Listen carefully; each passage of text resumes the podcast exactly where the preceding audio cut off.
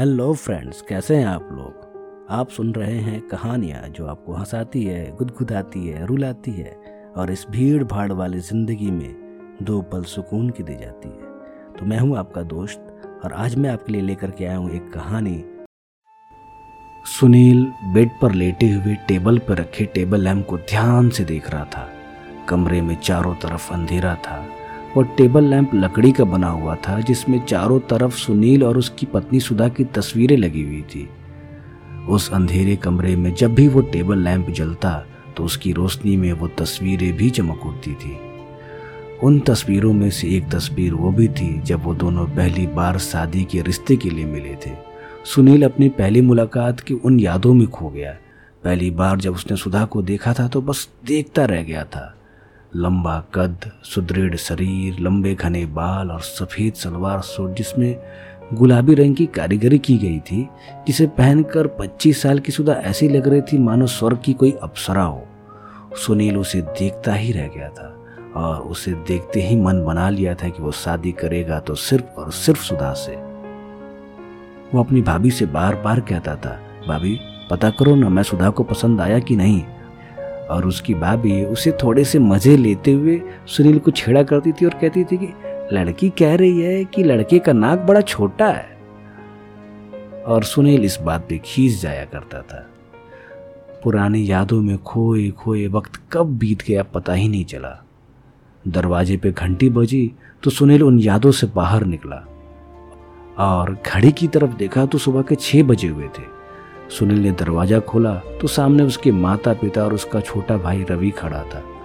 सुनील ने अपने माता पिता के पैर छुए और अपने छोटे भाई के हाथ से एक सूटकेस लेकर के उसे अंदर आने के लिए कहा। सुनील की माँ घर के अंदर आकर सुनील से पूछी, रात भर सोए नहीं क्या? सुनील बोला, नहीं, सोया तो था। अभी जब दरवाजे की डोरबेल बजी तो मैं उठाऊं सुनील अपनी माँ से नज़रें चुराते हुए किचन में जाते हुए बोला आप लोग बनारस से दिल्ली इतनी दूर आए हैं, थक गए होंगे। आराम कीजिए, मैं आप लोगों के लिए चाय बना देता हूँ। सुनील की माँ सुनील के पास जाकर के बोली, आज अंतिम सुनवाई है। आज अंतिम फैसला आ जाएगा। क्या तुम सच में यही चाहते हो? सुनील अपनी माँ की बातों को काटता हुआ बोला, मैं जरा बाथरूम से आता हूँ। बाथरूम जाकर के सुनील ने सावर चला दिया और उसके नीचे खड़ा हो गया।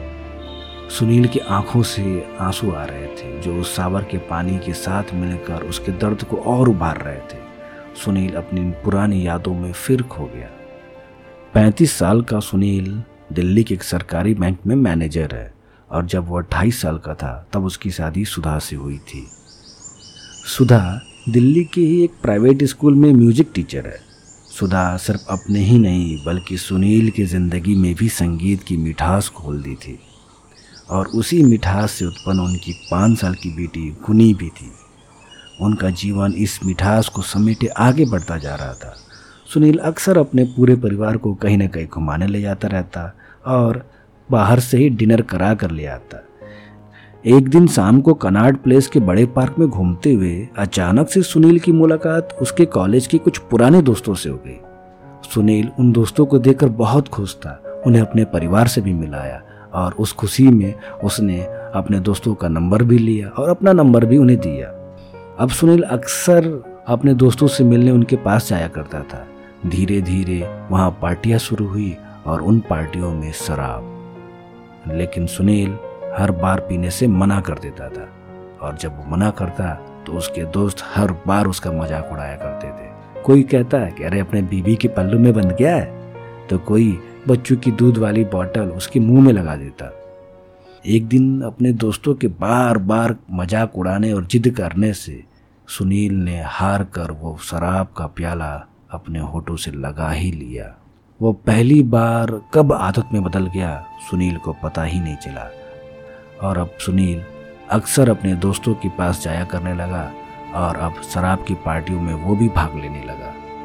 धीरे धीरे सुनील डेली शाम को पी करके घर आने लगा। घर आकर उसकी डेली सुधा से बहस होने लगी। धीरे धीरे वो बहस अब झगड़ों में बदल गए। समय बीतता गया और वो झगड़े भी बढ़ते गए। और हद तब हो गई जब एक दिन सुनील ने सुधा के ऊपर हाथ उठा दिया। सुधा कुछ नहीं बोली। वो चुपचाप अपने कमरे में गई। तकिए में मुँह डालकर वो एक पाँच साल की बच्ची की तरह रोने लगी। उसे कहाँ पता था कि जिससे वो इतना प्यार करती थी, जो उससे इतना प्यार करता था, आज वो शराब के लिए उसके ऊपर हाथ उठा देगा। इतना चाहने वाला पति, इतना अच्छा परिवार धीरे धीरे सब उसके हाथ से बाहर निकलने लगा था। जैसे लग रहा कि वो कोई बुरा सपना देख रही हो। सुनील को भी इस बात का पछतावा होने लगा। वो अंदर ही अंदर घुटने लगा कि उसने क्यों सुधा के ऊपर हाथ उठा दिया? क्या वो इतना बदल गया? क्या शराब ने उसे इतना हैवान बना दिया? कि उसने अपने प्यारी पत्नी के ऊपर हाथ भी उठा दिया। लेकिन उसका ये पछतावा बहुत ज़्यादा दिन तक नहीं रहा। शराब का नशा उसके ऊपर इतना हावी होने लगा कि वो फिर से शराब पीना शुरू कर दिया। और अब वो शराब के चंगुल में बुरी तरीके से फंस चुका था। एक दिन फिर सुनील शराब पी करके आया तो सुनील और सुधा के बीच में जमकर बहस शुरू हुई। सुनील की चार साल की बेटी, वो देखकर डर सी गई थी। उसे लग रहा था कि शायद उसके पिता आज फिर उसकी माँ के ऊपर हाथ उठा देंगे। वो इस डर से अपने पिता के पास गई और उनके हाथ को खींचने लगी। सुनील और सुधा के बीच में बहस चली रही थी और उसकी बेटी गुनी अपने पिता के हाथ को खींच रही, वो उसे अपने माँ से दूर ले जाना चाहती थी। सुनील ने अचानक गुस्से में आकर के गुनी के ऊपर एक जोरदार तमाचा खींच दिया। उस तमाचे से गुनी ज़मीन पर गिर गई। उसका पूरा चेहरा लाल हो गया। उस छोटी सी बच्ची का गाल सूज गया था। सुधा ने जब उसे देखा, उसे तुरंत गोद में उठा करके भाग करके कमरे में ले गई। उसके चेहरे पे मरहम लगाई। अगले ही दिन सुबह होते ही वो अपने सामान के साथ अपने घर को छोड़ करके चली गई। वो माँ थी। सुनील ने पहली बार उसे मारा था तो उसने उसे बर्दाश्त कर लिया था क्योंकि वो एक पत्नी थी। लेकिन इस बार आज उसकी बेटी पर आ गया था और एक माँ कभी अपने बच्चों के ऊपर आँच आने नहीं देती। शुदा और सुनील की ज़िंदगी में मधुर संगीत की जगह अब शराब खुल चुका था। सुधा ने तलाक के लिए अर्जी डाल दी और आज उसकी अंतिम सुनवाई थी। नहा धोकर सुनील अपने माता पिता और भाई के साथ अदालत पहुँचा। सुधा वहाँ पहले से ही मौजूद थी। कुछ कागज़ी कार्रवाई के बाद सुनवाई शुरू कर दी गई। अदालत ने सुनील से पूछा कि क्या आज आप आखिरी बार कुछ कहना चाहते हैं? सुनील ने जब वो आखिरी शब्द सुना तो मानो कि वो एक झटके से उस चंगुल से बाहर आ गया हो। उसकी आँखें खुल सी गई हो। उसकी आँखों से आँसू आने लगे, वो रोने लगा। सुनील सुधा के पैरों में जाकर के गिर गया, उसे माफ़ी मांगने लगा। वो एक छोटे बच्चे की तरह रोने लगा। वो सुधा से कह रहा था कि वो अब दोबारा शराब को हाथ नहीं लगाएगा। सुनील को इस तरह रोता देखकर सुधा की भी आँखों में आँसू बहने लगे। सुधा ने सुनील को गले लगा लिया और यह देखकर वहाँ के सभी लोगों के चेहरे पे मुस्कान आ गई। इस घटना को आज सात साल हो गए। सुनील और सुधा आज एक साथ हैं। सुनील ने तब से शराब के बारे में सोचा तक नहीं और अपने उन दोस्तों को हमेशा हमेशा के लिए ब्लॉक कर दिया और ज़िंदगी में फिर से संगीत की मधुरता खुल गई। और इस टेबल लैंप में अब उन तीनों के अलावा एक और तस्वीर लग गई थी और वो थी सुनील के तीन साल के बेटे मोहित की। तो दोस्तों, ये थी ये पूरी कहानी। उम्मीद है कि आपको ये कहानी पसंद आई होगी। और हाँ जो भी आपके दोस्त, आपके रिश्तेदार, आपके जान पहचान के लोग, जो भी शराब पीते हैं, शराब की लत में आ चुके हैं, आप उन्हें ये कहानी ज़रूर सुनाइएगा कि कैसे शराब की एक लत पूरी ज़िंदगी को बर्बाद कर देती है।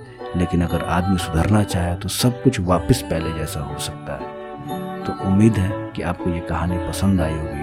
तो मिलते हैं फिर एक नई कहानी के साथ।